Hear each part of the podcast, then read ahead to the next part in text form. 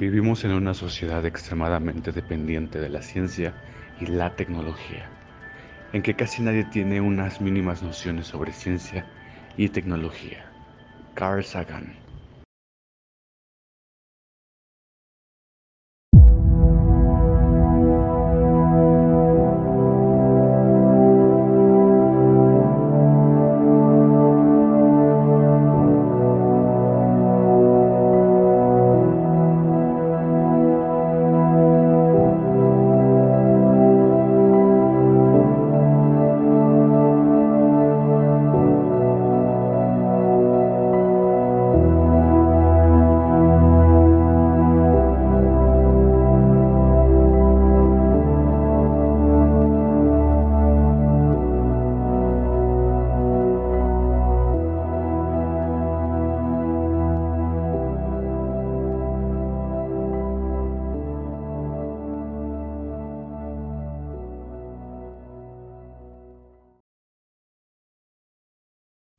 Conciencia Estelar.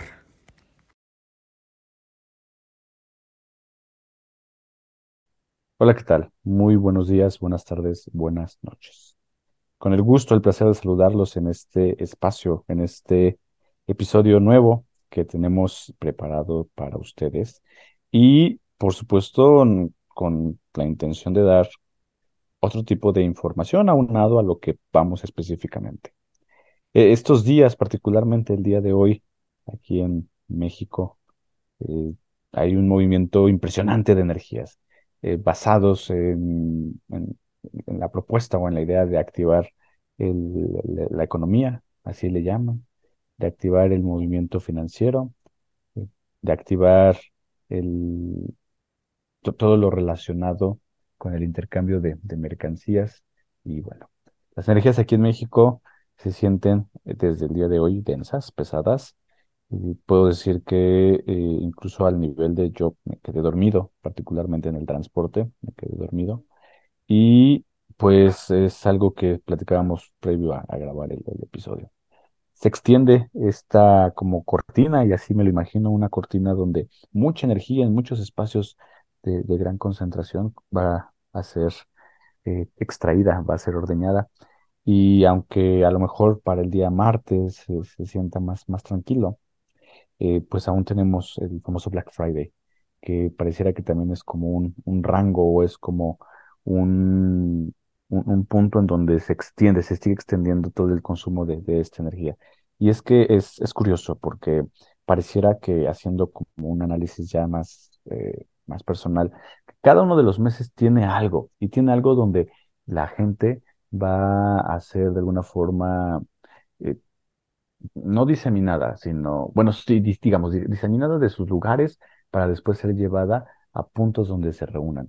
Eh, tenemos fechas que son muy particularmente representativas y emblemáticas, em, ya establecidas en calendarios, algunas fechas oficiales, algunas que no, pero que pareciera que busca que las personas se reúnan. Esta en particular eh, no, no, tiene, tiene algunos años, tiene algunos años y, y, por ejemplo, en época navideña, en época decembrina, es precisamente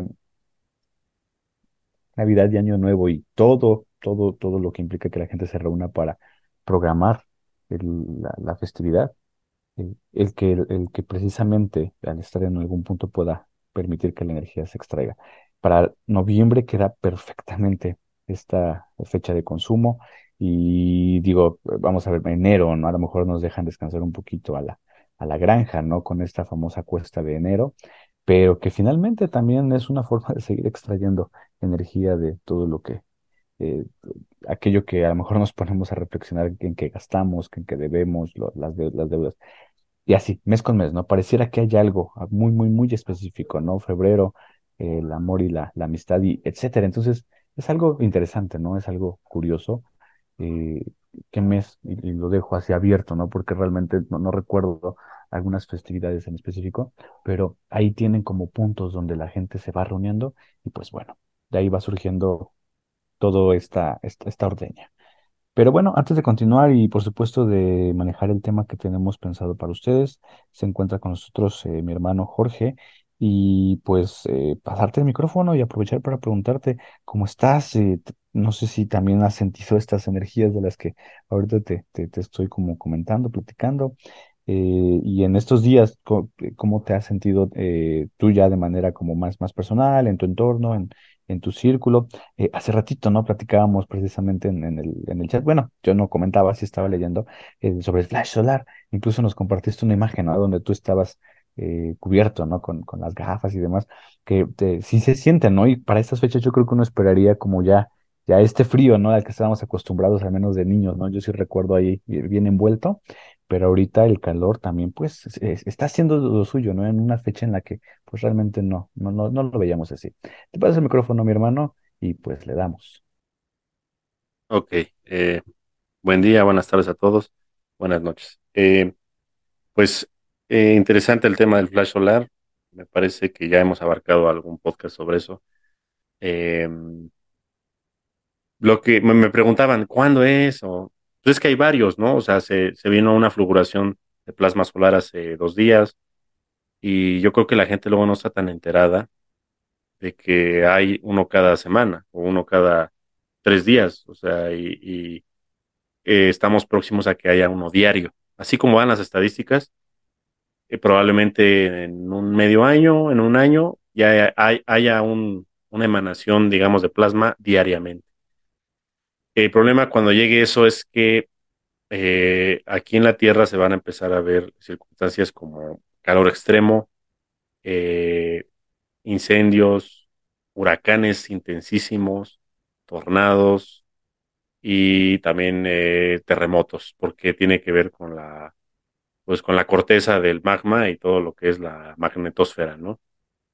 Entonces, todo va en un conjunto, ¿no? Eh, me decían, ¿cuándo es? Digo, es que no es cuándo es, es que ya está, y es que ya está haciendo, o sea, es como cuando nos cosemos a, a fuego lento, pues no te das cuenta, o sea, si ya, ya nos están cociendo, ya se siente un calor intensísimo, eh, y varias circunstancias que ha habido, ¿no? Que gran parte del clima está siendo controlada por el siniestro gobierno, sí, obviamente sí, pero gran, de, gran parte de lo que sucede no es control de ellos, sino que está sucediendo fuera del planeta y eso no lo pueden controlar. Entonces, pues sí, yo creo que viene alguna circunstancia de ese estilo. Sobre el Black Friday y todo esto, pues ya sabemos que son, eh, si te fijas, lo sacó primero eh, AliExpress con el 1111 Así AliExpress dice 11-11 es para que compres. O sea, y de ahí del 11-11 sigue Buen Fin y Black Friday y todo esto. Y luego te meten toda la materialidad de compras en, en diciembre, ¿no? Para Navidad. Entonces son, son fechas de, de vampirización. Así como nosotros nos dan aguinaldo y algunos este, pues ya se van de vacaciones o empiezan a gastar su dinero. Lo mismo las entidades parasitarias, los vampirizadores, todas las entidades eh, interdimensionales o eh, que no vemos, están también ya haciendo su agosto, ya están chupando, ya saben que viene gran cantidad de, de energía para estas fechas. ¿no? Y no tiene nada que ver con el nacimiento de, Cristo, nada de eso, ni Jesús, nada, no, no, es, no tiene nada que ver.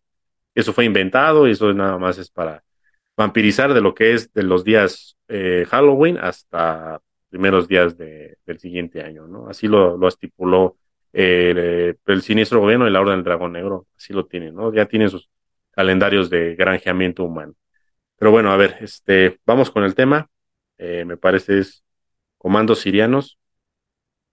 Eh, la palabra comando es más que nada por la, por la, la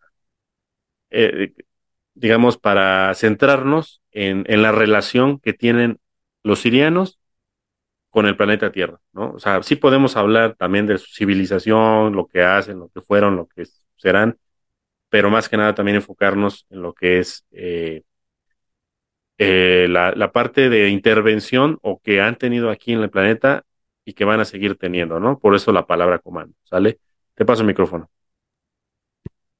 Sí, el comando siriano precisamente es el, el, tema sobre el cual va a girar esta, este episodio del día de hoy. Y ya hay varias preguntas. También pensar que eh, lo primero, ¿no? Cuando yo escucho comando, inmediatamente, tal vez por la, la eh, localización geográfica de México, pues comando suena como militar, como en, en este sentido bélico. y luego siriano, eh, pues eh, como ex- eh, extraterrestres o seres mul- eh, multidimensionales que de alguna forma están como en, en- en intervención eh, directa, pero vamos a, irlo desglosando, ¿no? Aquí hablabas de intervención y precisamente las preguntas eh, giran en torno a eso. Digo, una de ellas está eh, preparada para, para tal. Ahora, ¿quiénes son? La, la palabra siriano. ¿Quiénes son los, los sirianos? ¿qué buscan? ¿Cuáles son sus objetivos? Eh, por ahí en, las notas que hicimos eh, mencionaste como una clasificación ABC. Digo, eso la verdad es que desconozco completamente eh, a qué hace referencia. E igual cuando mencionaste Siriano, no sé si ahí sea como la mente jugándome un truco, pero de pronto viene como Pleiadiano, viene como Arcturiano, y al menos yo me imagino como unos seres del- delgados y altos, no sé cuántos metros, y azules, así, azules es como la imagen que, que ahí, tengo, ¿no? Tal vez de pronto por las imágenes que se llegan a compartir en el grupo, pero ciertamente no estereotiparlo, ¿no? No pensar que porque ya vemos a alguien con esas características es, es siriano, o sea, es- es- eso, es, es un hecho, ¿no? Entonces, eh, pues, ¿quiénes son? Lo primerito es, eh, en ese sentido, definirlos, eh, qué pasa con esta clasificación ABC y qué buscan. En esta primera parte de las preguntas, qué buscan, cuáles son sus, sus objetivos, y ya de ahí lo vamos a aterrizar un poquito a, hacia la parte de- del planeta Tierra y después como que regresamos también para conocer, pues, qué es lo que eh, han hecho. Eh, yo por ahí tengo una pregunta en función de- de- del del alimento, pero bueno, nos vamos por partes, hermano. Te paso el micrófono. Ok, yo creo que para comenzar podríamos hablar de lo que, de lo que es la civilización siriana, ¿no? Eh, hay muchos contactados. Eh, en internet, en TikTok, en YouTube, lo que sea. Eh, muchos se concentran en lo que son sus fractales de alma o sus, le dicen hermanos mayores y todo eso, porque son gente contactada. Mira, hay que entender que existe gente contactada, existen ufólogos, todos, todos estos son elementos diferentes, contactados, ufólogos, canalizadores, ¿no? Eh, tenemos ya lo que es gente en misión, semilla estelar, no los podemos revolver. Si te das cuenta, gran parte de la gente contactada, entre comillas, eh, yo los veo todavía muy inmaduros como para recibir los mensajes. Y no es por nada, con todo respeto. Yo creo que cada quien tiene su, aprendizaje, su evolución. Pero realmente, si tú estás inmaduro en el conocimiento eh, esotérico, profundo, eh, oculto, ¿no? Si no sabes cómo se maneja el mundo, si todavía crees que ir a votar va a resolver tus problemas, que si estás comiendo cornflakes, si estás este, comiendo enlatados, transgénicos, etcétera, y no estás consciente de lo que nos están haciendo, que ese es el primer paso de darnos cuenta, ese es como que el primer paso es ser conspiranoico. Los demás temas más profundos, pues es difícil que los entiendan y los tengan. Entonces, alguien que contacta y que canaliza esta, esta información, en teoría, probablemente la va a canalizar de una manera muy Matrix o muy a su forma de ver el mundo, ni siquiera le va a dar una perspectiva más elevada. Entonces, por ejemplo, hay varios canales este, de YouTube que se dedican a entrevistar a contactados, ¿no? Eh, está, por ejemplo, muy famoso el de Johanan Díaz, ¿no? Es yo creo que el que más famoso es en esa cuestión, yo es lo que veo aquí en México. Yo creo que hay otros en otros países, y a veces me pongo a verlos, eh, a veces están interesantes a veces están muy chafas, la verdad, pues depende de quién es el que esté entrevistando. Y yo veo que la información que bajan, pues prácticamente cualquiera la podría dar, o sea, yo ahorita me pongo a imaginar algo y la doy. Eh, no tiene un sustento, digamos, profundo, o sea, no, yo no lo siento, o sea, digo, con el respeto de cada quien. A lo mejor es, es bueno para las otras personas, pero yo siento que esa información solo es como pues como atole revuelto, ¿no? El mismo atole con el dedo. No, no, no trae nueva información. Eh, la gente que se basa todavía en, en escuelas esotéricas muy antiguas o no tan antiguas, la neonosis, por ejemplo, sigue siendo algo que le revuelve y revuelve y revuelve y no trae ideas nuevas. Por ejemplo, nosotros aquí en el podcast no hablamos tanto porque revolvemos, pero en los grupos cerrados hablamos de, de física cuántica hablamos de, de todo lo que está descubriendo, eh, digamos, la, la, ciencia actual, cómo se acopla todo esto a los, a los, entendimientos de las escuelas esotéricas, de las dimensiones, la energía oscura, la materia oscura, todo lo que es la, los cuerpos sutiles, los cuerpos sombreados, cómo lo vamos todo conjuntando y todo va saliendo, pues solito va tomando forma. Entonces estamos en un tiempo donde ya no están separados la ciencia con el misticismo, esoterismo o la metafísica. O sea, ya todo es un conjunto, todo es lo mismo. Entonces, eh, esa es como introducción, como para decir, bueno, que a lo mejor más de lo mismo, a lo mejor no, a lo mejor sí. Tómenlo deportivamente, como siempre decimos, ¿no? Este, no es algo como que, eh, que sea real, porque no sabemos qué es real y qué no. O sea, incluso aunque nosotros nos agarremos y nos toquemos, nos jalemos el cabello, puede ser que tampoco sea real, nada más sea una ilusión. Entonces, vale la pena creer en algo más y si nos funciona, eh, adelante, ¿no? Entonces, bueno, vamos a, darle con, con, los sirianos. Mira, eh, vamos a denominar que sirio es un imperio, ¿no? una, casa de comercio, una federación gigante. Eh, en su máximo esplendor llegó a tener 22 mil planetas colonizados. Eh, la forma de colonizar los planetas de Sirio no es como las, lo hace Orión. Orión ya hemos hablado un poco de, ellos. Orión primero manda a los agentes, a los MIP, los hombres de negro, mapean los lugares, eh, quitan sagrado femenino, este, ponen figuras importantes, reyes, faraones, y van convirtiendo el planeta poco a poco en, en una granja o en un en un sistema fascista totalitario. Así es como lo hace Orión. Sirio lo hace de manera diferente. Sirio lo que hace es llega, a un planeta y revisa qué hay. Digamos, ahí es un planeta, eh, digamos, acuático.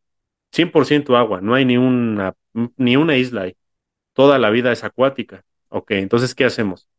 ¿Cómo lo conquistas? Bueno, dicen, eh, digamos que otros dirían, no, pues destruyelo o, dirían, vamos a empezar a construir plataformas y vamos a empezar a, hacer, eh, a terraformar el planeta, no sé, cada quien lo hace diferente. No, ellos llegan y dicen, bueno, aquí habita la civilización más avanzada es tal, y esos son, este, son pescados, pero humanoides pescados. Vamos a poner un ejemplo. Entonces ellos dicen, bueno, yo voy a meter avatares con el genoma de ellos, abducen gente de ahí, les extraen la genética ellos clonan avatares y ellos bajan, ¿no? Bajan como si fueran la palabra avatar, como si fuera un, dios dependiendo del cielo, ¿no? Bajan y traen enseñanzas nuevas, porque por lo general esos planetas son primitivos. O sea, para empezar, no tienen tecnología como la de ellos, como para identificar que ya bajó una nave y viene del cielo. Entonces dice, bueno, venimos del cielo, venimos a darles beneficios. ¿Qué son los beneficios? Yo les vengo a enseñar escuelas de iniciación, les vengo a dar tecnología, les vengo a enseñar eh, cómo hacer sus alimentos, tecnología, lo que sea, armas, lo que sea. Entonces, así ellos se involucran con la civilización, más o menos como lo hicieron en la película de Avatar. ¿Te acuerdas que está así el tipo y se mete en un cuerpo de felino, elfo, elfo felino, no sé cómo se describa, y que él va como, como con la tribu y va aprendiendo de ellos, ¿no? y poco a poco él se va haciendo parte de la tribu, lo van aceptando, ¿no? Y al final él, ya es parte de la tribu, ya se siente como uno de ellos. Lo mismo hacía Sirio, o sea, van, mandan gente y estas personas, pues después de un tiempo se involucran, o sea, se enamoran, se desenamoran, se hacen amigos de ahí y ellos, este, digamos, convierten el planeta en siriano. ¿Por qué? Porque digamos que ya después de, ¿qué te gusta? Cien mil años, eh, ya todo, digamos, todos ya pertenecen a una ramificación de una familia de, de, poder siriano, ¿no? Y ya ellos obedecen a los sirianos.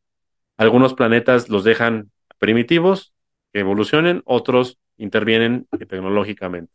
Entonces estamos hablando que Sirio es uno de los de las federaciones que más especies tiene podríamos hablar de que tienen más de 100.000 tipos de especies humanoides, humanas de todo tipo, ¿no? O sea, son, son eh, tremendamente diversos. O sea, no, no, no nos cabe en la cabeza. Por lo mismo, se hizo un imperio tan, tremendo, porque tienen la, diversidad de, ver para todos lados y de, acoplar tecnologías incomprensibles. Ahora, eh, Sirio se compone de tres estrellas. Sirio A, Sirio B y Sirio C. Sirio C todavía es hipotética, pero sí se ha descubierto Sirio A y Sirio B. Sirio A es, em, es una estrella eh, que brilla bastante fuerte en el firmamento. Eh, la podemos ver en la constelación del, del, Can Mayor. Eh, entonces, si te fijas, está muy cerca de lo que es la constelación de Orión. Siempre hubo pleito con, con el imperio de Orión. Ahí hubo, digamos, siempre hubo una diferencia, porque el imperio de Orión predomina lo que es la raza reptil, ¿no? Eh, y muchas otras razas también, humanos, humanoides. En Sirio A, Sirio, Sirio A no está, me parece que no está habitado como tal, pero tendrá vida de, digamos, de 8 o 9 de para arriba. De lo que es Sirio B ya tiene vida más, más densa, como la que conocemos nosotros. Y Sirio C me parece es una enana marrón, que también tiene luz y también tiene planetas orbitando que tienen vida. Eh, ahora, tenemos que antes, mucho antes de que el humano existiera, estaban los, los, eh, los Sirio Alfa. Los Sirio Alfa son lo que conocen ustedes como los felinos, los Urma, como les digan. Esa es una de las castas, los Urma. O sea, hay, allá en Sirio llegó a haber más de 10.000 tipos de felinos. O sea, no hablamos de que uno, los Urma era uno de los 10.000. O sea, tenemos felinos chiquitos, grandes, extra grandes, blancos, eh, con cara de gato, con cara de humano gato. O sea, hay un montón de, de, tipo de diferentes felinos. Tenemos los sirios alfa, que ellos eh, fueron ellos. Tenemos otra parte, los aviares, los eh, aviares azules, aviares rojos, aviares blancos, aviares negros, aviares, hay de todos los colores y de todas las formas también. O sea, es una, son todavía más diversos los aviares que los felinos. Y estas, estos, digamos, conforman eh, en su momento hace millones de años, miles de millones de años, fueron los que dominaron el universo y que estuvieron, digamos, siempre en combate o en diferencia entre, felinos y aviares, entre felinos y reptiles, entre aviares y reptiles, entre todos ellos. Siempre estuvieron en, en diferencias de dualidad. Entonces, esos fueron, digamos, las principales razas que hubo. Posteriormente, con paso de los miles de millones de años, se crearon diversas otros genomas. Ellos eran genetistas. Aparte de ser guerreros y lo que fueran, eran genetistas perfectos. Y cada que llegaban a un planeta mejoraban la vida para que ellos pudieran eh, colonizar ese planeta. Entonces ellos tienes cetáceos, tienes humanos, tienes reptiles de a montón en Sirio, eh, porque mucha gente cree, no, los reptiles vienen de Orión y no, o sea, aquí en el planeta Tierra tenemos una, eh, habitada la biosfera con humanos, con reptiles, con grises y el intraterreno todavía hay más reptiles. O sea, si, si alguien deja a quién le pertenece el planeta Tierra, prácticamente no se sabe. O sea, pues dices, por la cantidad de humanos, quizás los humanos somos más, pero por el poder, los reptiles nos ganan por mucho y en el intraterreno están viviendo, ¿no? Entonces el, planeta Tierra no es humano, es, es, de, es de todas las especies, humanas, humanoides. Lo mismo ocurre en Sirio, ¿no? Entonces allá tenemos lo que son los, eh, los cetáceos, que muchos se hablan, muchos contactados tienen de, todo tipo de cetáceos, muchos seres este, anfibios, muchos reptiles anfibios. Es una diversidad eh, inacabable y tenemos varias dimensiones, o sea, tenemos de 3D, de 4D, de 5D, de 6, 7, 8, 9, 10. Tenemos de todas las dimensiones en Sirio. Entonces tenemos un montón de, líneas de tiempo también de allá. Entonces, si ahorita vamos, para desde nuestra perspectiva y línea de tiempo, los Sirio Alfa, los, los, felinos, ya no existen, ya están extintos por la línea de tiempo que nos corresponde a nosotros. Pero si tú te vas eh, directamente otra, o, digamos traspasas otra frecuencia, tú, tú te elevas a la quinta, sexta dimensión, séptima, a lo mejor los puedes encontrar porque tú cambias de línea de tiempo. Lo mismo con los aviares. Si te das cuenta, los aviares y los felinos que luego contacta la gente se ven como tremendas conciencias, ya no son físicos. Entonces, eh, tenemos que ahora en Sirio, pues queda la, digamos, sus, descendientes de ellos, que somos los humanos, todavía los reptiles, porque los reptiles les ha costado mucho ascender. Entonces, gran parte de, de las poblaciones en Sirio todavía es reptil. No sé si por ahí quedó una anécdota de, del pueblo, un pueblo en África que se llaman los Dogon. Eh, ellos fueron contactados, ellos les decían los Chitauri, que son como, digamos, reptilianos. Y ellos decían que ellos, este, les decían que venían de Sirio. Y dice, yo vengo de Sirio y ahí hay Sirio A y Sirio B y Sirio C. Y ellos ya sabían que había tres estrellas y los científicos decían que eso era imposible porque los telescopios nada más veían una. Entonces, eh, poco a poco, conforme pasó el tiempo, ellos fueron descubriendo eh, que sí existían otras estrellas y decían, ¿cómo ellos ya sabían? ¿No? Entonces, ha habido muchos contactos también de, de, Sirio, pero están en otras líneas de tiempo. Es algo que no, no entienden luego. Incluso ellos mismos no entienden. O sea, por ejemplo, cuando llega aquí un reptiliano, ellos creen que ellos son amos y dueños de, de, su lugar de origen y ellos no entienden cómo es que llegan los felinos, que se supone que también son de Sirio, y dicen, ¿cómo? Pues yo vengo de allá y allá no hay felinos, allá nada más estoy yo. O sea, no entiendo. Porque depende la línea de tiempo de la de que ellos vengan, ¿no? Entonces es una, es un, está revuelto, o sea, yo sé que está revuelto y es algo, son paradojas, paradojas de tiempo, paradojas eh, espacio-tiempo muy difíciles de entender para nuestro cerebro humano. Digamos, si ya estuviéramos en la 5 o 6D, sería mucho más fácil entenderlo, porque ya tenemos un cerebro con muchísimo más coeficiente intelectual y no nos costaría eh, entender esto, ¿no? Eh, ellos tienen mucha historia con la Tierra también, porque mira, el problema de los sirianos es que ellos, cuando ellos tenían comandos de colonización en, todos los planetas que llegaron a tener. Estos comandos no eran físicos, o sea, no era que yo llego y mato y me colonizo, no. Ellos eran este, almas. Entonces, ellos cuando llegaban a un planeta, decían, ¿sabes qué? Este planeta tiene eh, reptilianos, tiene puros dinosaurios o lo que sea. Tú tienes que bajar y agarrar la civilización más poderosa y tú te acoplas en ellos y lo que siempre sabes hacer, en, lo que siempre has hecho en otros planetas, lo vas a hacer ahora con reptiles. Ya lo hiciste con anfibios, ahora lo vas a hacer con reptiles. Ok. Después de, tantas veces que hacían esto, estas almas que llegaban a colonizar estos planetas se cansaban, o sea, decían, es que tú me usas para que yo baje y le juegue a la Matrix de ese planeta que me enamore de la hija del rey y que después yo este, convenzca al rey de que ya todos somos sirianos. O sea, siempre es lo mismo, ¿no? O sea, ya párale. O sea, ellos decían, ya párale.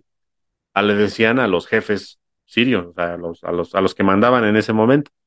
Entonces ellos se rebelaron, dijeron, muchas almas se, se empezaron a rebelar, no nada más en ese planeta, en un montón por el entrelazamiento cuántico sucedió al mismo tiempo en muchos planetas. Entonces ellos, los sirianos, tuvieron una tipo revolución, un tipo de, pues de, quiebre en su, en su imperio, porque todas estas almas se empezaron a rebelar. Entonces, lo que hicieron, dijeron, bueno, vamos a parar esto porque se va a salir de control. No es posible que todos los planetas que tengamos o gran parte de los planetas se estén rebelando porque las almas ya no querían seguir con el mismo trato, decían, yo ya quiero ser libre, no quiero que me uses como comando de colonización. Entonces, sucede que ellos eh, empiezan a abducir todas estas almas y las ponen en criogenia, sin cuerpo, así, unas con cuerpo, otras sin cuerpo, y las, las mantienen ahí en criogenia y las congelan, porque dicen, ¿sabes qué? Estos ya son rebeldes, ya no nos sirven. Eran muchos, eran miles de millones y dicen, ¿qué vamos a hacerles? Manténlos ahí, vamos a ver qué se puede hacer, ¿no? Entonces, eso causa un problema porque les vienen a jalar las orejas lo que son los logos solares, los logos planetarios y los logos eh, galácticos, que estamos hablando de, de, la estructura administrativa del universo. Los shamunas, que son los que son eh, los consejos galácticos, les dicen, ¿sabes qué? Tú no puedes estar haciendo esto. Eh, si no quieres que interceda la Confederación a algo más eh, físico o algo mayor sobre ustedes sirianos, tienen que liberar a todas esas almas, tienen que ponerlas a encarnar para que continúen sus procesos evolutivos. aunque sean rebeldes, tienen que ustedes ver por ellos, porque ellos pertenecen a, a su familia. Entonces, los sirianos dicen, ¿sabes qué? Sí, vamos a llevarlos al planeta Tierra y ahí que empiecen a encarnar o que tengan eh, este, pues experiencias de vida otra vez. Para esto, el planeta Tierra todavía no, no estaba en cuarentena, no había sido vendido a la federación, no tenía malla de frecuencia, era un planeta todavía en teoría libre. En ese tiempo eh, estaban eh, los lemurianos y parte de los atlantes y otras civilizaciones, había un montón. Entonces empiezan a encarnar los sirianos aquí, en el planeta Tierra. Entonces aquí llega una hueste gigantesca de sirianos. Estamos hablando de probablemente más de un millón de sirianos, más. De ese tiempo era bastante gente. Ahorita pues se nos hace poquito un millón, pero sí llegó bastante gente a encarnar aquí. Entonces, eh, el problema también de la Tierra es que tenemos una conexión muy fuerte con Sirio por esa circunstancia, que llegaron mucha gente y no, esa gente no es semilla estelar, son gente perturbada, gran parte de ellos porque no, son gente que, que no fue, digamos, tratado, tratados de la mejor manera. ¿no? Entonces, el problema no fue que vinieran a regenerarse aquí, el problema es que muchos de ellos no alcanzaron a regenerarse cuando el planeta fue invadido por los reptiles y por la orden del dragón negro y se quedaron atrapados junto con todos nosotros aquí con esos ciclos encarnacionales infinitos y ya no se pudieron salir. Entonces tenemos karma siriano aquí también en la Tierra.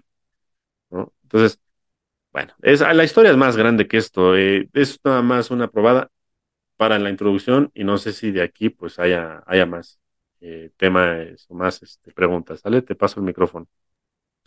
Está bastante interesante todo esto que estás comentando.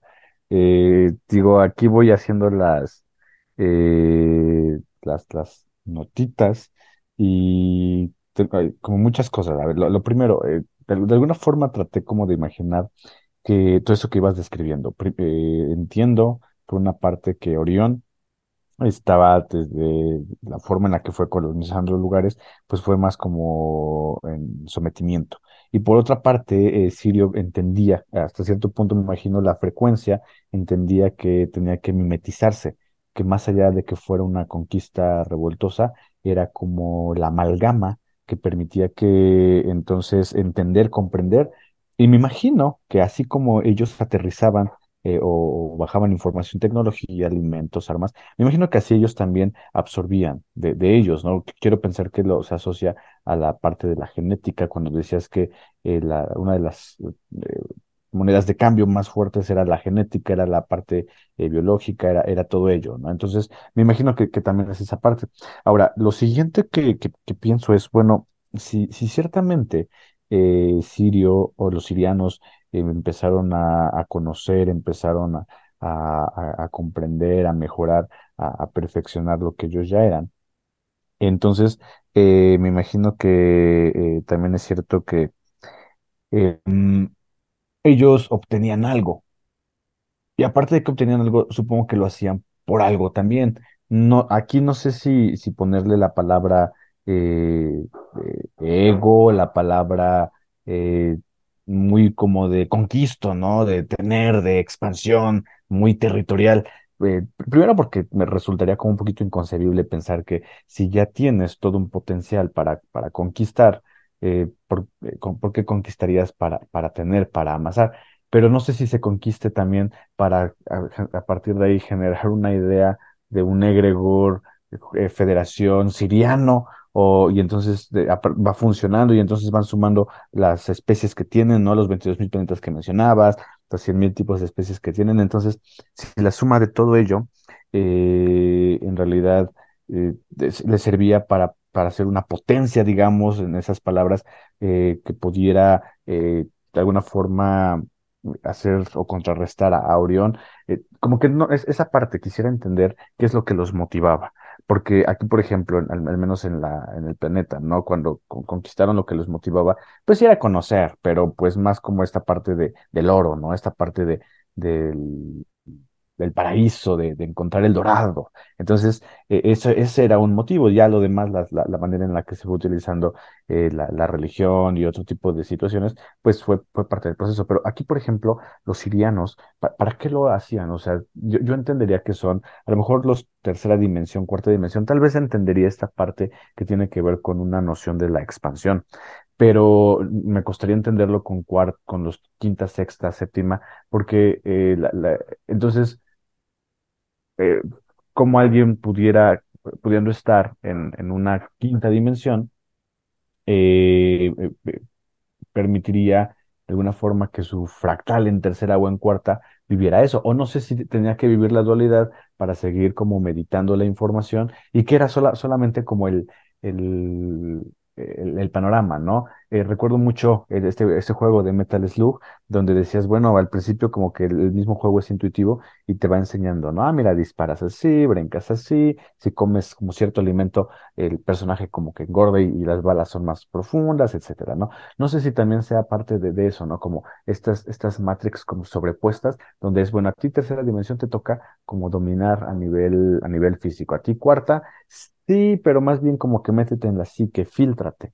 Eh, quinta dimensión, pues tú solo meditas, ¿no? Y eres como el enlace entre las dimensiones inferiores y hacia la sexta, ¿no? Y, sexta, eh, séptima, pues ustedes nada más traten ahí como de obtener la información, porque cuando se mande para arriba, pues ya no hay fisicalidad. Entonces, no sé si, también sea esa parte y, qué tanto eh, los, los sirianos entendían toda esta concepción, porque si lo entienden, finalmente me imagino que es donde dices, esto es un juego. Y al ser un juego dices, yo ya no quiero, o sea, yo ya no quiero eh, reencarnar, yo ya no quiero ser físico, simplemente pues vámonos, ¿no? La siguiente dimensión y, y, se acabó. Yo, yo creo que sí, sí te cansas, ¿no? Por, por utilizar algún término muy, muy físico, de, estar como en esa posición. Y aún así se tiene que hacer. Aún así, al final del día, los alimentos llegan a, nuestra casa porque hubo alguien en el campo que estuvo trabajándole, ¿no? Que estuvo echándole agua y le estuvo barbechando. Y entonces disfrutamos el elemento final, pero pues tenía que existir como esa cadena. Entonces, por, por, ahí, iría la primera pregunta, ¿no? Realmente pues que, con qué objetivo lo, lo llegaban a hacer. Eh, lo siguiente, ¿cuál es la relación que existe entre Siria el, el, país aquí en Medio Oriente con, con ellos. O sea, fue, fue así como eh, en el caso de, de, los Anunnaki, que ellos eh, aterrizaron también en, en, en estos, igual en esa zona, ¿no? De Medio Oriente, o sea, también es, es parecido. ¿Y, ¿Y, por qué Medio Oriente? O sea, ahorita digo, yo lo, se, ve desértico, ¿no? Pero eh, era un paraíso, o sea, como se describía. Eh, ahí encontraron precisamente como esa, ese, ese punto de decir, bueno, desde aquí comenzamos a, a reconocer las, las especies. Eh, cuando, cuando también estaban, em, bueno, se hackea después este, este planeta. Me imagino que se hackea por la intervención de, de Orión a través de los Anunnaki. Entonces, eh, y también pues se quedan los, los, los sirianos eh, pues, pues atrapados. Y hablaste del karma, del karma siriano. O sea, ¿qué, ¿cuál sería como el, el karma siriano? ¿Cómo pudiera entenderse eh, en, ese sentido? Digo, el karma humano a lo mejor se entiende, pero si el karma humano es en realidad siriano y le damos ese nombre, porque también hay quien dice por ahí que no existe el, el karma, ¿no? Hay quien dice que, que simplemente es, a ver, es tú haces, tú tienes, ¿no? Acción, reacción, punto. No, no es karma, es la consecuencia de los actos, acabó. Pero no porque eh, vaya a, haber algo de esa, de esa eh, magnitud. Luego, entonces, junto con esto, la siguiente pregunta también es, pareciera que la idea de la libertad como la conocemos no existe. O sea, no, no, no, no, no es como, como genuina, no, no me la imagino real que si todos estamos jugando un rol, todos tenemos un objetivo, seamos conscientes o no. Preferentemente cuando eres consciente, eh, entras, eh, accedes como a esta información y a partir de ahí empiezas a, buscar lo que probablemente se llama libertad. Pero también se ha comentado en los grupos en los que estamos que sales de esta Matrix y en realidad llegas a otra Matrix. Entonces, pienso que tu idea de libertad desde la conciencia solo se expande y en lo que vas reconociendo lo que es la conciencia ahora en un nivel de expansión, pues también vas probando eh, prueba y error, ¿no? Y entonces hasta que llegas, yo me imagino, a los topes o a los límites que te permite el estar ahí presente en términos de la libertad, solamente en ese punto puedes pasar a una siguiente Matrix, ¿no? Desde, ese punto, digo, a mí me queda claro o pensaría que ciertamente es un juego y que, y que tanto uno pudiera decir, bueno, a ver, la, cuarta dimensión en la que ahorita estoy viviendo no me está gustando. Yo no sé si la quinta me vaya a gustar, pues vámonos a la séptima. O sea, eh, si, si pudiera también existir ese, ese, ese punto, ¿no? De, de, extensión hacia allá. Y finalmente, con los sirianos, o sea, tenemos genética siriana, si es así, si tenemos, si tenemos esa intervención, ¿qué, qué, lo, qué lo sería? O sea, ¿qué, ¿qué parte de lo que nosotros tenemos pudiera ser siriano? A lo mejor, o a lo mejor no es físico, ¿no? A lo mejor es la forma de meditar, se me ocurre por ahí, ¿no? O la forma de conectar con los elementales, porque si tú decías que eh, al final del día ellos se iban como filtrando a través de las especies, pues no, no suena para nada loco el pensar que ellos eh, de alguna forma se filtraron en, conecten ahora con, con, los elementales, ¿no? Porque entonces así conocemos de origen lo que va, fue fundamentando al, al planeta y entonces nos, eso nos permite también entender y, y hacer más cosas en consecuencia. Entonces, por ahí van las preguntas, mi hermano, y te paso el micrófono. Ok, a ver, a ver si no me robó porque fueron algunas bastantitas. Eh, bueno, a ver, a ver, vamos a darle por lo del karma, antes que se me vaya. Eh, no es que exista el karma siriano, el karma es karma. ¿Qué significa el karma? Contratos. O sea, vamos a decir, yo tengo un contrato porque firmé que iba yo a hacer esto en mi vida y lo, no lo cumplí, tengo que volver a hacer. Tengo que volver a hacer algo al respecto porque es algo que yo me puse, o sea, esa es una, es una meta que yo firmé para mí mismo. Y el no cumplirla hace que yo tenga que pues, volver a hacerla, ¿no? Porque es como, es como una prueba que yo me pongo para poder ascender, evolucionar, pasar a otra dimensión, como dices, salir de esta y pasar a la que sigue. Entonces simplemente son contratos. Que no los cumples, pues es karma porque vuelves a repetir. No significa que sea algo malo eh, y por otro lado, pues acción-reacción simplemente es ley de la física, o sea, es algo que tú pegas, vas a recibir un golpe probablemente de regreso, ¿no? Así de simple. Entonces, no es que sea un karma siriano, sino que simplemente son contratos, así de simple. Eh, la genética, sí, obviamente, mira, eh, el humano fue creado en, en, la estrella de Vega. Hay un planeta en la constelación de Lira. Por eso les llaman lirianos a los humanos primordiales. Pero fue creado por los felinos. Los, eh, el imperio de Sirio llegó hasta allá y ellos eh, tenían conquistado todo lo que es ese sector con las federaciones antiguas. Tenemos eh, Federación Galáctica actual, por así decirlo, de nuestra línea de tiempo, y hay federaciones antiguas que las conformaban los felinos principalmente, ellos los que mandaban. Entonces, ellos eh, digamos, eh, ya en una, en canalizaciones y ya, digamos, en, pues ya en esferas más elevadas, 5, 6, 7D, eh, recibieron la indicación de crear al humano con códigos genéticos enviados por, por Micael, Micael de Nevadón. Entonces, les mandan los códigos genéticos para crear al humano como proyecto nuevo, como un proyecto de, para desdualizar la galaxia o digamos el, sector de Nevadón, para que digamos, ellos decían, bueno, el humano es muy eh, flexible, eh, es, es un ser crístico, tiene conexión directa con el Cristo o la fuente, tiene capacidades de ser muy modulable, capacidades de ser muy hibridable, eh, tiene de todo. Entonces, esa, esa propuesta la trajeron para, digamos, eh, desdualizar el,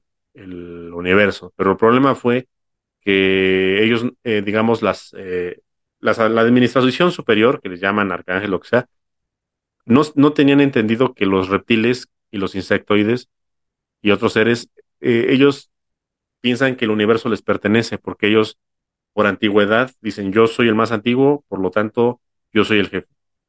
Y eso como que no lo tenían bien todavía planeado, no lo tenían bien, bien estudiado. Entonces cuando llega el humano, lo ven con, malos ojos, dicen, ah, mira, ya llegó el niño nuevo, con superpoderes, hace el agua en vino y saca pescados de una canasta. Ese tipo de genoma, ¿no? Pues, ¿Son brujos o qué onda, no? A ver qué onda con esto. Entonces, los reptiles y los, digamos, los eh, insectoides hacen guerra hacen todavía guerra y ahí comienzan las guerras de Orión. Porque antes de las guerras de Orión hubo otras guerras con, con los felinos, los aviares y un montón de humanoides que existían antes. Eh, esas fueron guerras antiguas, las guerras de Pegaso, otras guerras que hubo. Entonces, eh, el felino fue el que diseñó el humano. Eh, le puso, por ejemplo, todo el sistema de cerebro, cerebelo, de todo lo que es la parte, eh, digamos, de, pues, este, de sistema nervioso, es basado en el sistema aviar. De ahí lo jalaron, de ahí lo copiaron y lo pusieron, ¿no? el sistema depende de los órganos, ¿no? O sea, cada uno lo, lo fue agarrando de diferentes. Entonces nosotros como humanos tenemos de aviar, que muchos dicen que es el sistema reptiliano, ¿no? Que le dicen el cerebelo y todo eso. No es reptiliano, es, es aviar, porque los aviares, digamos que fueron primero en una línea de tiempo muy antigua, y de ahí derivaron los reptiles.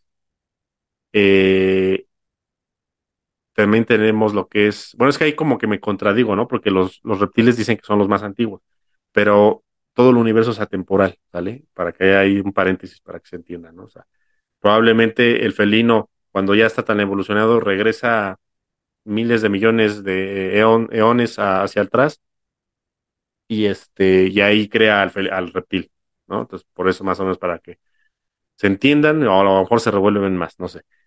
Ahora, eh, los felinos fueron los que introdujeron al Lirian, ¿no? Así de simple. Ahora, eh, bueno, la, la pregunta de, del país de Siria, ¿no? O los asirios, ¿no? Le decían antes. Eh, mira, cuando los, los, los sirianos llegaron aquí al planeta Tierra a encarnar, encarnaron como humanos, los humanos de ese entonces. Entonces, de ahí ellos empezaron a ser eh, lo que se denomina ahora como sacerdotes o, y sacerdotisas o oráculos, no sé cómo se les diría. Entonces, en ese tiempo, el sacerdote y la sacerdotisa tenían relaciones sexuales y generalmente lo hacían en un templo, en un sigurat, en un este, en una pirámide. Entonces ellos combinaban la energía de la pirámide, la energía kundalini, la energía sexual, la energía tántrica, la psique, el campo áurico, etcétera. Juntaban un montón de cosas. Y entonces cuando ellos lograban la unión de un óvulo y un espermatozoide, bajaban a un maestro, bajaban a un maestro siriano, aunque encarnara en un vientre de una mujer con alma siriana. Eso se hizo por mucho tiempo. Eh, se hizo por miles de años. Eh, el problema es que esto se hizo una costumbre. Eh, en un principio era para, para que llegaran almas sirianas con más maestría para poder sacar a su gente, digamos como semillas estelares. El problema es de que esta práctica se hizo muy recurrente y al final de después de mucho tiempo ya no lo hacían para bajar a maestros, lo hacían por lujuria o lo podían hacer por tradición o lo podían hacer pensando en que iba a bajar un maestro y realmente no bajaban más que a otra persona Matrix, no, no tenía ningún sentido bajar a más maestros, ya habían venido los que tenían que haber venido. Y esa situación eh, la, la, adoptaron, o sea, más bien se hicieron, la aprovecharon los Anunnakis. Cuando ellos llegaron, vieron que tenían estas prácticas de, de tener este sexo en, la, en los altares y en las este, en las pirámides y en todo lo que tenían en ese entonces. Entonces ellos decían, mira, entonces bajaban con sus naves y ellos pensaban que eran los, los sirianos, ya venían, ¿no? Y no eran sirianos, eran anunnakis, eran este, nibiruanos, o como le quieran decir. Bajaban y ellos decían, ah, mira, entonces ellos ya bajaban la nave a la pirámide y ahí ya mantenían actos sexuales con las mujeres de la tierra ellas pensando que realmente eran sus maestros y por fin ya habían oído sus plegarias, por fin ya habían venido los sirianos a salvar, porque todo el mundo quiere un rescate físico. En ese entonces pensaban que el rescate también era físico, es como ahora, todos piensan que la operación rescate es, que vengan las naves y bajen y te lleven este cuerpo, y no es así. Ellos tampoco lo entendían. Entonces los Anunnakis aprovecharon esa situación y fue cuando empezaron a engendrar eh, hijos con las mujeres de la tierra. Usaron esa, aprovecharon esa circunstancia en todo lo que es Oriente Medio, que es donde ellos se asentaron, los Anunnakis, cuando empezaron a llegar, porque era una zona muy cálida, muy, eh, digamos, selvática, por eh, los grados que tenía la Tierra en ese entonces, y la rotación que era diferente, etc. O sea, eran otras circunstancias que ahí mantenía una, un clima muy agradable, lo que le decían el Edén, ¿no? Por así decirlo. Eh, entonces, eh, los Anunnaki, eh, digamos, tenían bien este. ellos, como venían de un planeta cálido, o sea, su planeta este, es como tipo geotérmicamente cálido, ellos no les gusta el frío no son como los aldebaranes o otros seres que han venido y que viven en, los polos. Entonces ellos andaban, este, incluso desnudos, se bajaban y, andaban así con poca ropa, ¿no? Los, los primeros Anunnakis que llegaron.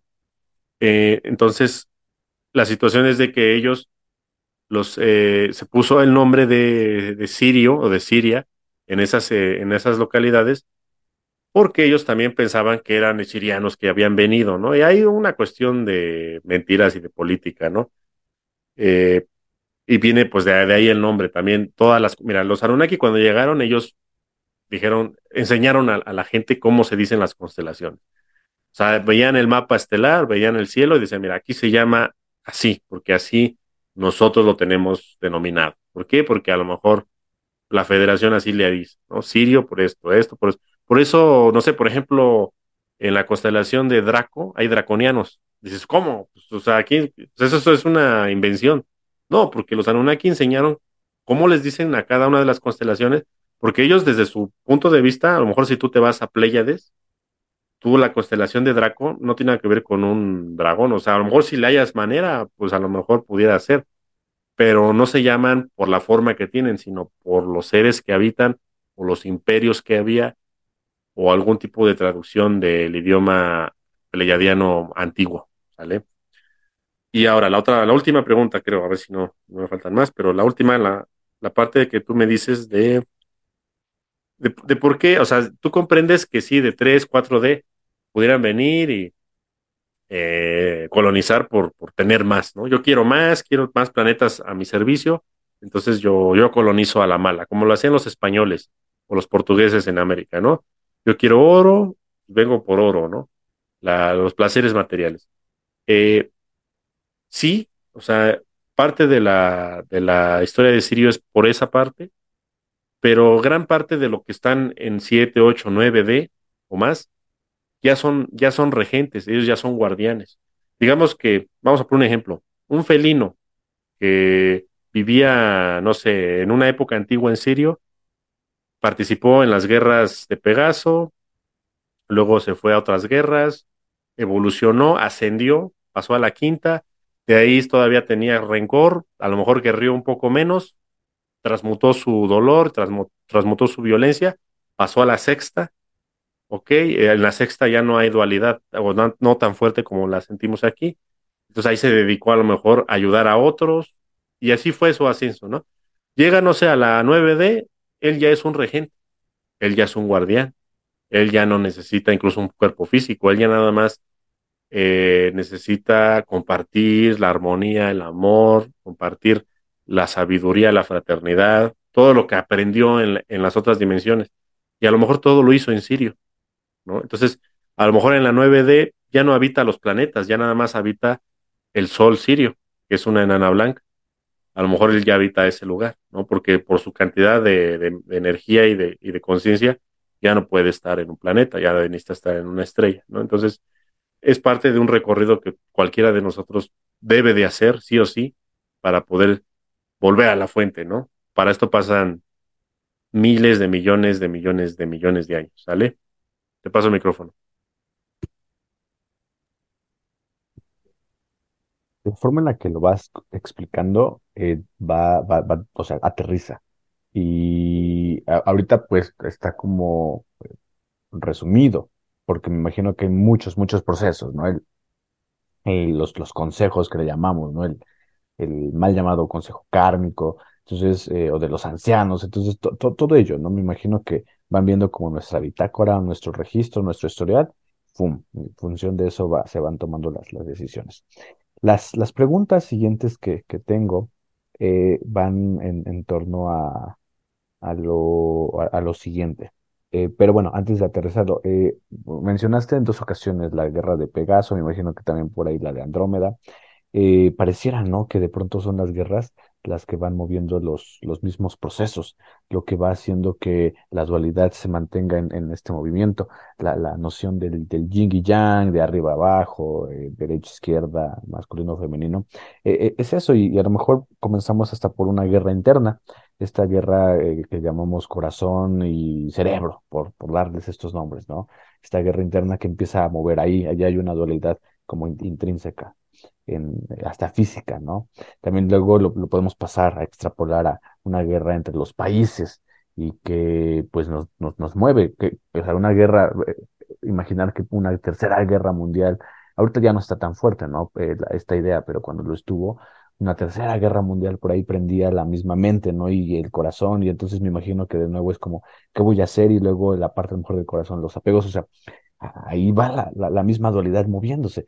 Y luego cuando lo pasamos a un sentido cósmico, pues, pues también, ¿no? Como que pareciera que se va alineando eh, toda esta dualidad hacia eh, cósmico, países, guerra interna, y entonces es lo que nos va dando este movimiento, esta, esta dualidad, esta idea de, de, que ciertamente la, la, búsqueda o, alcanzar la, la armonía, siempre cuando, eh, toda vez que exista dualidad, va a ser complicado. O sea, no, no, no existe un momento estático donde decimos, este es el punto que quisiera conservar permanentemente porque se mueve.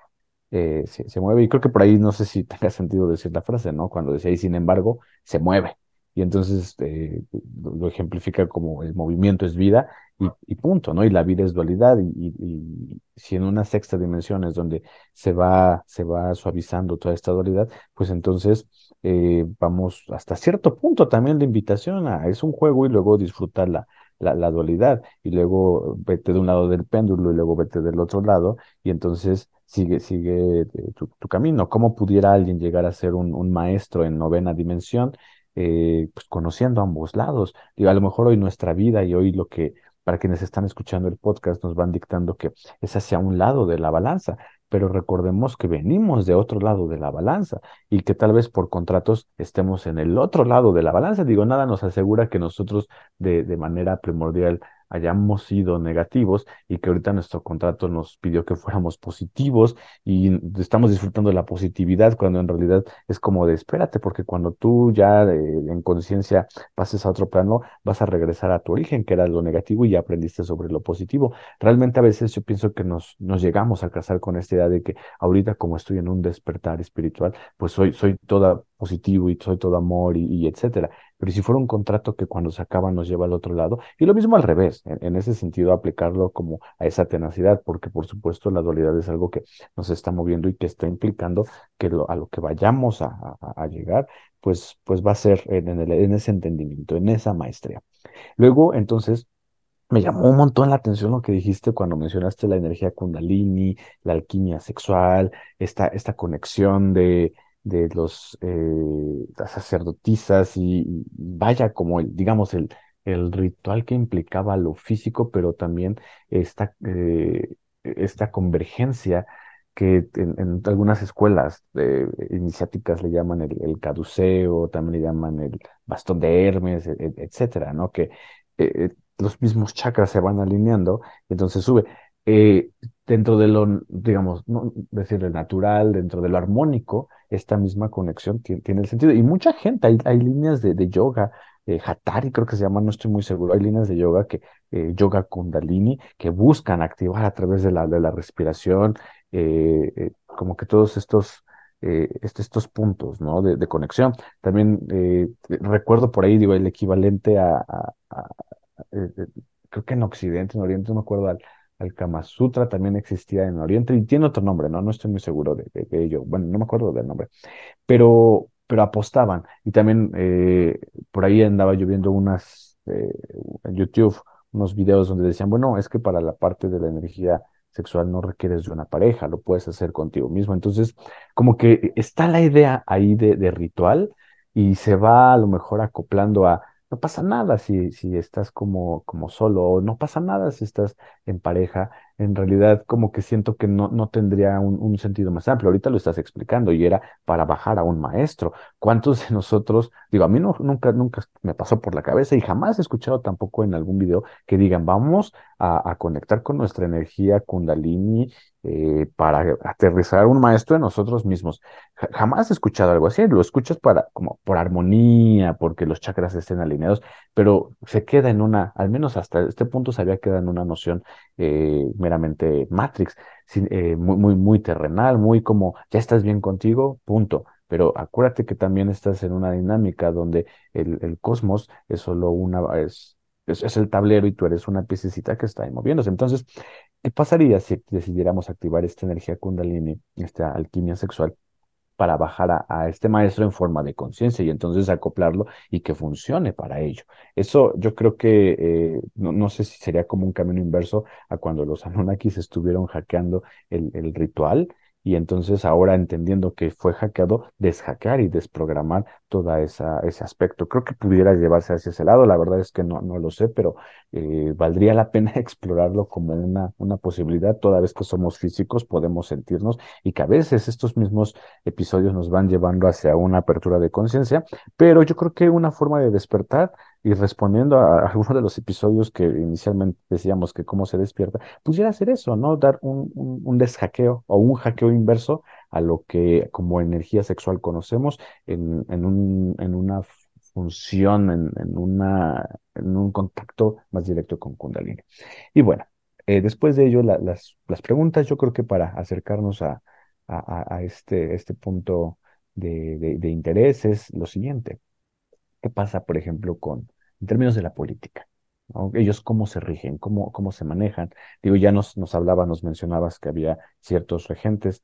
Eh, es, es, así, o sea, digamos que quien está en novena de décima dimensión, eh, realmente lo único que hace es bajar la información o todavía sigue recibiendo información de tercera, cuarta dimensión. O sea, se cierra como el canal de abajo para, para arriba o es exclusivo que de arriba hacia abajo solamente baja la información y la va rebotando. Quiero pensar que por ahí va un poquito el, término de, política. Y la, parte de alimento, a ver, tercera, cuarta, quinta, sexta, en, en, dimensiones superiores me imagino que el alimento como tal no, ciertamente no es físico, pero así como los, los chopás, como los dracos, los reptiles se alimentan de ectoplasma, ¿ellos de qué lo hacen? O sea, ¿cuál es, cuál es este, esto que les da, les permite estar eh, en existencia? Qué es lo que los mueve, eh, qué es lo que los, alimenta, vaya. Y, finalmente, ellos qué tipo de problema enfrentan al día de hoy. Eh, yo como ser humano, pues encuentro problemas tanto materiales también como y, de conciencia a lo mejor en el entendimiento, ¿no? En lo que voy acoplando. Pero por ejemplo, los, los sirianos, ¿no? En, estas dimensiones, ¿qué problemas pudieran enfrentar? En realidad, eh, ¿a qué ellos qué experimentan? Ellos eh, pues no, no me imagino, ¿no? En dimensiones superiores, eh, no sé, su problema será pasar de décima a onceava dimensión, no, no, sé si eso represente como tal un problema, o si tengan un problema sea como desfractalizarse de nuevo, de ya llegué a ser regente, pero ahí voy de nuevo, ¿no? Para abajo y a lo mejor me voy perdiendo, ¿no? En el camino y a lo mejor ya no regreso plenamente a lo que soy. Entonces, por ahí van esas preguntas y te paso el micrófono, mi hermano. Ok, bueno, es un poquito basta la pregunta porque es como preguntar, oye, ¿y los humanos qué comen? ¿No? Pues te vas a, a China, pues perro, ¿no? Aquí en México, pues tacos.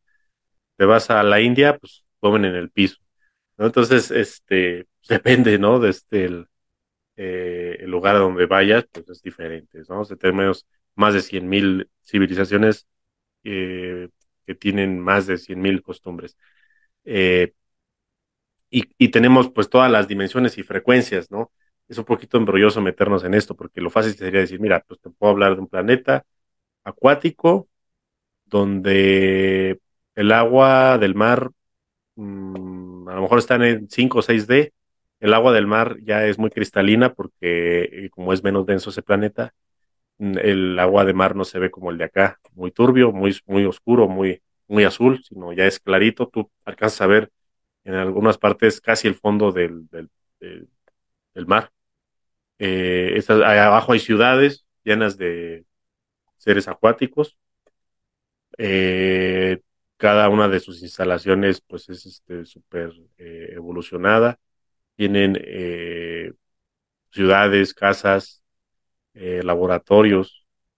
ellos tienen una sociedad donde primero eh, lo primero del primero es educar a, los pequeños, eh, les enseñan todo el universo, ellos no tienen una historia planetaria, tienen una historia universal, se les da todo lo que es este, la, biología, no nada más de su planeta, sino de muchos otros, o sea, su, educación es universal, no es no nada más de lo que del interés de planetario.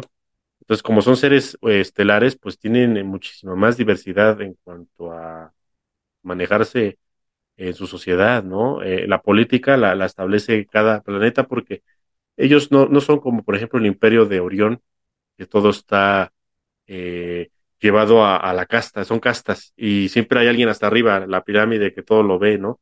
Entonces siempre va a haber alguien que está hasta arriba. No, como estas sociedades son independientes, en algunos planetas tienen lo que es un, este, un jerarca, en otros tienen democracia, en otros tienen consejo de ancianos, en otros tienen eh, gradiente de confiabilidad. O sea, depende cómo se manejen y en qué dimensiones estén, es cómo se van a manejar políticamente también.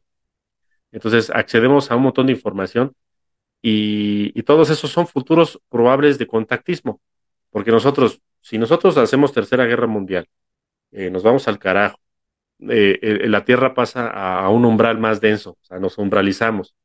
Eh, nosotros probablemente si llegamos a contactar en unos años a los sirianos, probablemente van a ser los más densos, los, los, este, los sirianos que a lo mejor estén en una frecuencia parecida a la nuestra. Y ellos a veces ni siquiera tienen la historia de, de su propio sistema.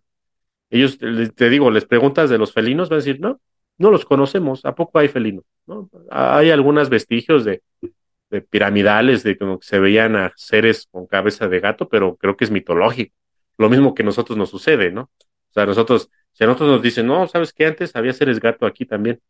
No lo creo, ¿no? ¿Por qué? Porque pues, estoy desligado de toda mi historia universal y de, mi historia planetaria eh, o del sistema solar y no conozco absolutamente nada, ¿no? Ah, entonces, eh, depende de la frecuencia que nosotros estemos.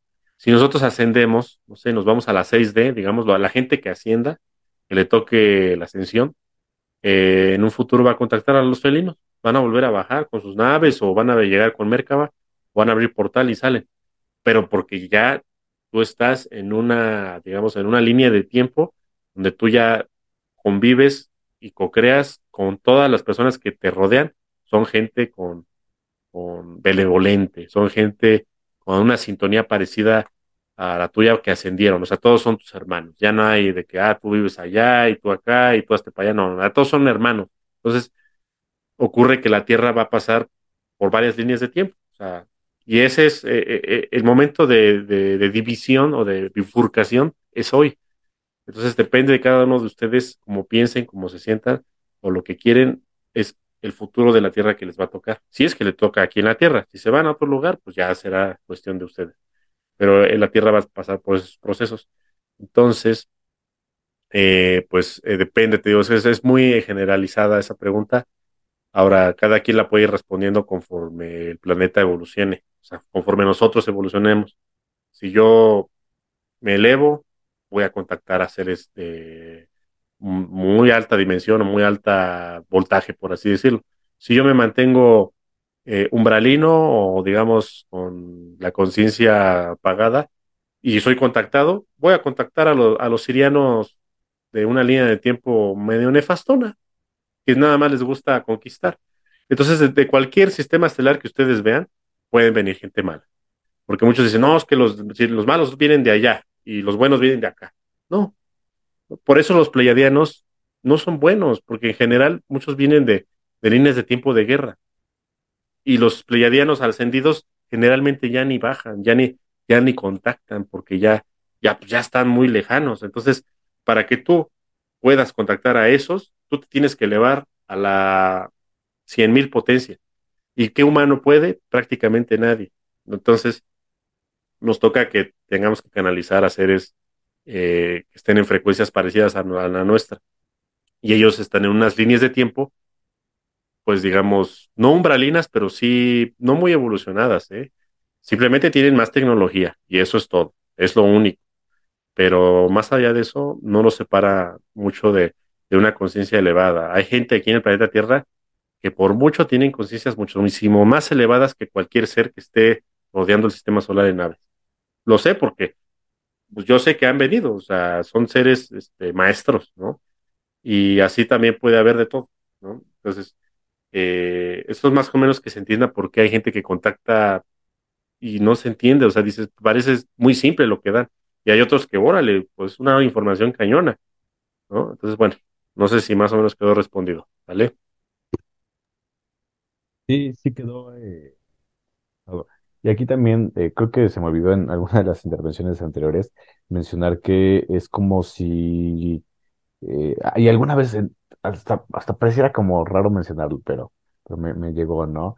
Em, hay, hay un capítulo, y, no sé si sea eh, canon o no, pero en Dragon Ball, donde reviven, o sea, no, no me acuerdo si es el Z, el, el- no me acuerdo, la verdad, pero resulta que reviven a todos los muertos.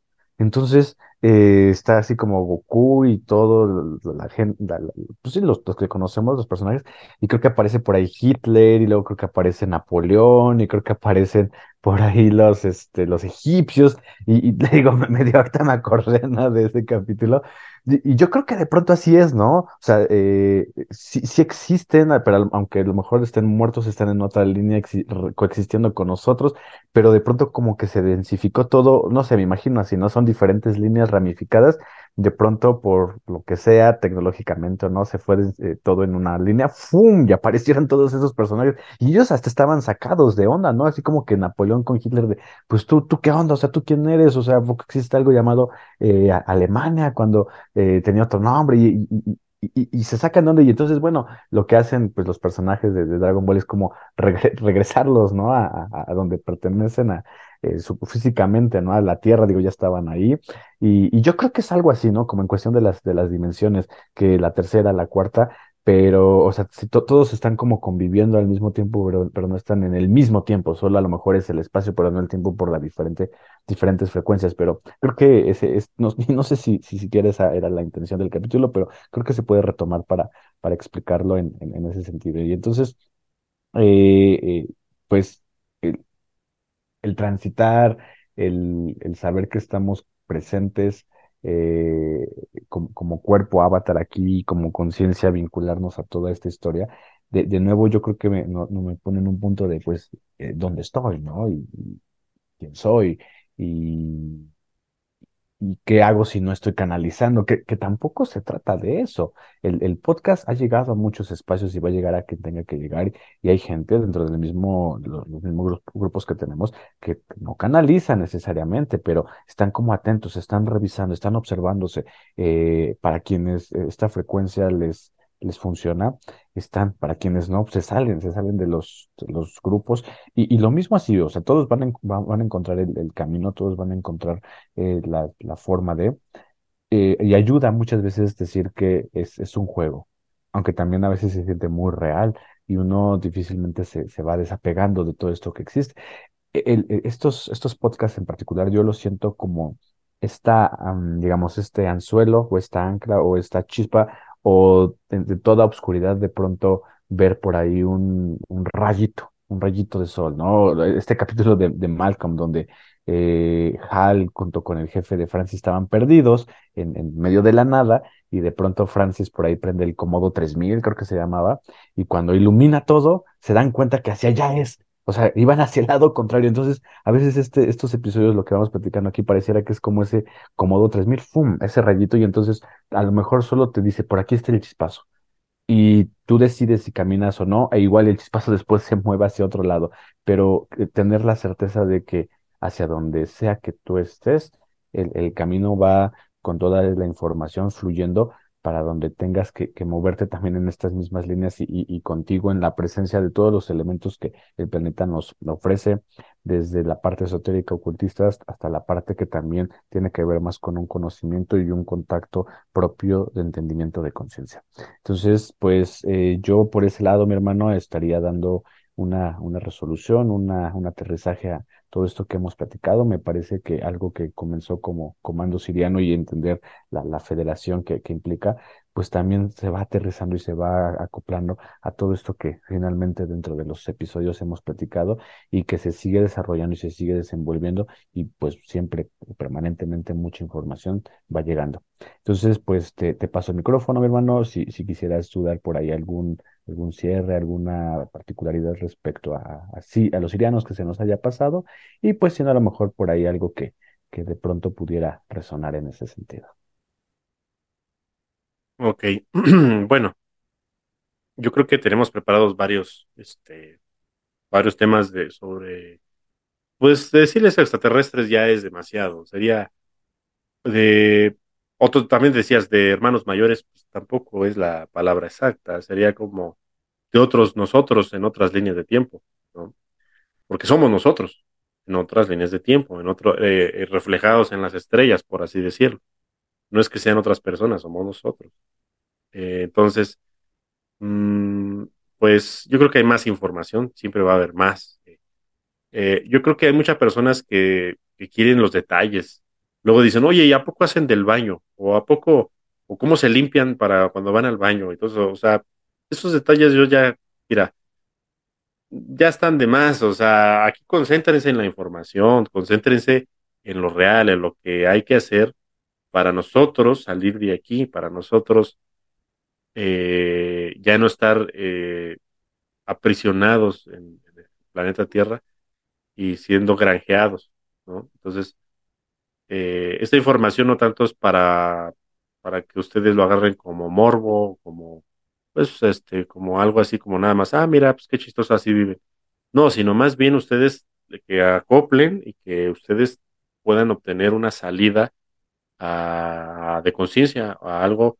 porque si ustedes no conocen cómo es arriba, cómo es afuera, su conciencia se cierra demasiado. O sea, a lo mejor las preguntas que me podrían hacer nada más es en base a, la, la, Matrix, en base a, la historia que según les han dado, a, lo como ustedes creen que son las cosas, y hay muchísimas más cosas afuera, incomprensibles totalmente para nuestro cerebro humano, y que haya esa opción, ¿no?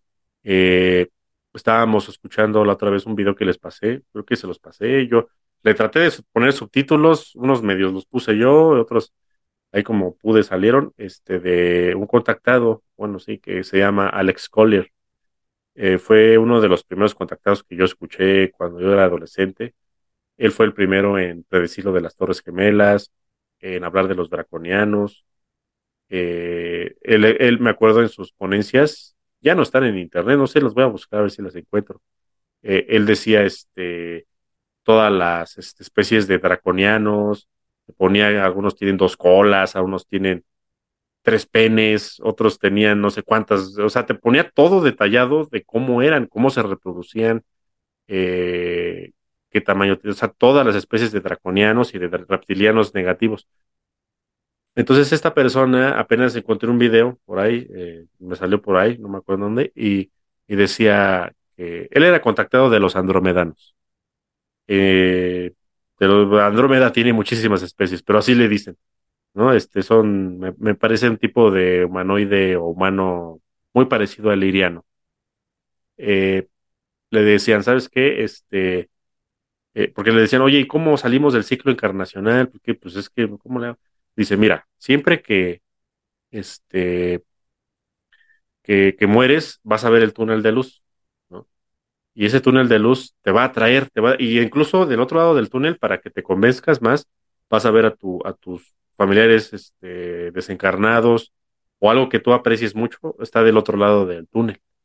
Entonces vas, te va a ser como un imán, dices, ah, no, pues de ahí es. Incluso algunos que son de carácter más débil, yo sé que los absorbe, el túnel de luz los chupa, ¡pum! O sea, ni siquiera ellos, ni siquiera se dan cuenta. ya están en el túnel. Ellos cuando ya están despertando, ya ni siquiera ven su cuerpo muerto. Ellos ya están en un túnel porque los chupan. Entonces le decía a su maestro Andromedano, le dice, entonces, ¿qué? O le preguntaba, ¿qué, ¿qué opciones tenemos? Dice, mira, cuando tú dejas de ver el túnel, tú te tienes que voltear a, a ver tu espalda, o sea, lo que tienes atrás, y no a tu cuerpo, no se refería al cuerpo. Tú tienes que voltear y ver el universo. Vas a ver las galaxias, vas a ver las constelaciones, vas a ver los soles. Ahí es a donde vas, ahí es a donde debes elegir.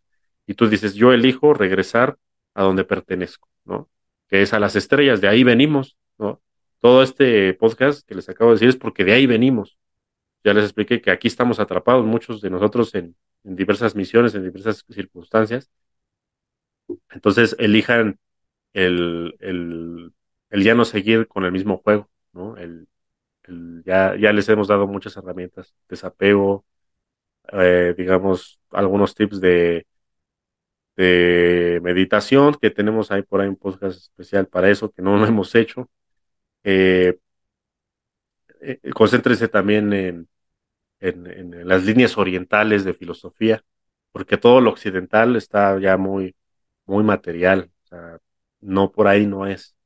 Lo, oriental en cuestión de filosofía, ¿no? Es este, lo que es Confucio y Lao Tse, todas estas escuelas de China o el, el, este, el budismo pudiera un poco también de llevarle el, el, real budismo, no, no como religión, sino como enseñanzas, ¿no? Que, que dejó Gautama, etcétera.